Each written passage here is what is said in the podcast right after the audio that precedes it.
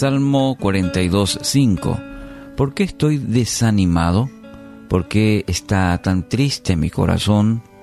Pondré mi esperanza en Dios, lo alabaré otra vez, mi Salvador y mi Dios. El desaliento en la vida del creyente, en la vida del cristiano. Definamos un poquito lo que es el desaliento. Se entiende por desaliento como la debilidad, el deterioro y el agotamiento del estado anímico y asimismo al, el desánimo, desvanecimiento, cansancio o la fatiga en la fuerza. Bueno, ahí vamos a entender que en nuestra vida vamos pasando por este, por este proceso, etapas, momentos en que nos sentimos desalentados. El propio salmista también pasó por ello. El contexto de este pasaje del Salmo 42 es el exilio del pueblo de Israel. Estaban desterrados, ya no podían adorar en el templo. Y, y fue la razón principal del decaimiento, del desaliento del pueblo. Veamos algunas formas en que se manifiesta el desaliento.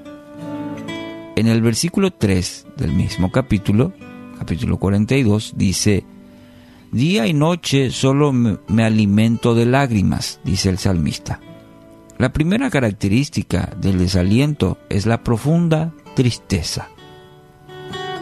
Dice el salmista que su porción diaria ahora es el dolor que lo asedia. Su situación había cambiado drásticamente.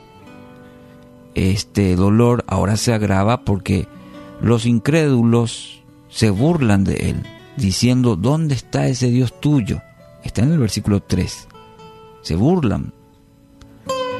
Cuando pasamos por el valle del desaliento, todo parece venir en contra nuestra. Como comúnmente decimos, parece que todo se ha, se ha puesto de acuerdo, se han puesto de acuerdo para que nos vaya mal.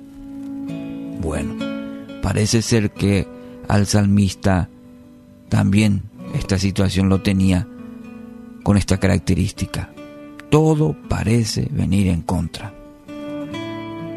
Y solo en esta situación, cuando atravesamos el valle del desaliento, tenemos dos opciones.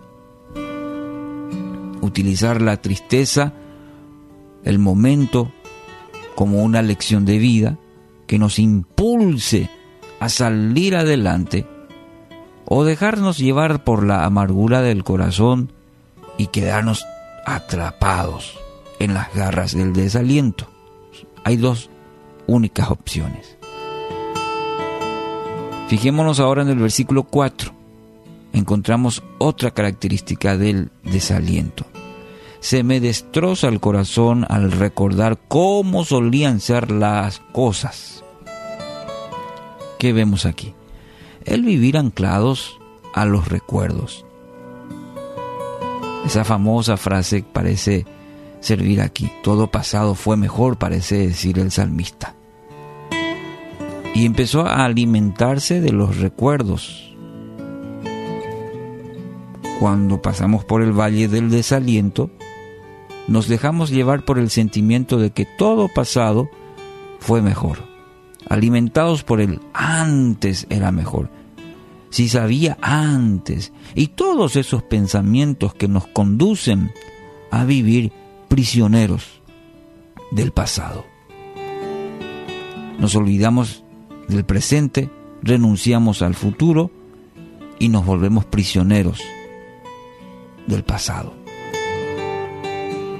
Filipenses capítulo 3 versículos 13 y 14 el apóstol Pablo dice, y fíjese la actitud, me concentro solo en esto, olvido el pasado, fijo la mirada en lo que tengo por delante y avanzo, avanzo hasta llegar al final de la carrera para recibir el premio celestial al cual Dios nos llama por medio de Cristo Jesús.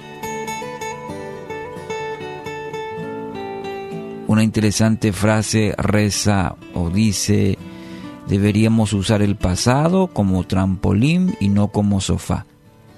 Es decir, que nos impulse, no para quedarnos cómodos en el pasado. La única razón válida para mirar atrás, como era el pueblo en el Antiguo Testamento, era para ver la fidelidad de Dios. Así también en nuestra vida, si miramos atrás, que sea para ver que Dios ha estado siempre, siempre con usted. Y eso debe ser su trampolín, su fundamento para seguir adelante. Si Él estuvo en el pasado, lo va a estar hoy y lo va a estar mañana. Así que hoy pida, pida a Dios que quite toda tristeza, en el nombre de Jesús, toda tristeza, todo pensamiento arraigado al pasado que no le permite vivir la plenitud que Cristo le ofrece. Y hoy, en el nombre de Jesús, ponga sus ojos en Cristo.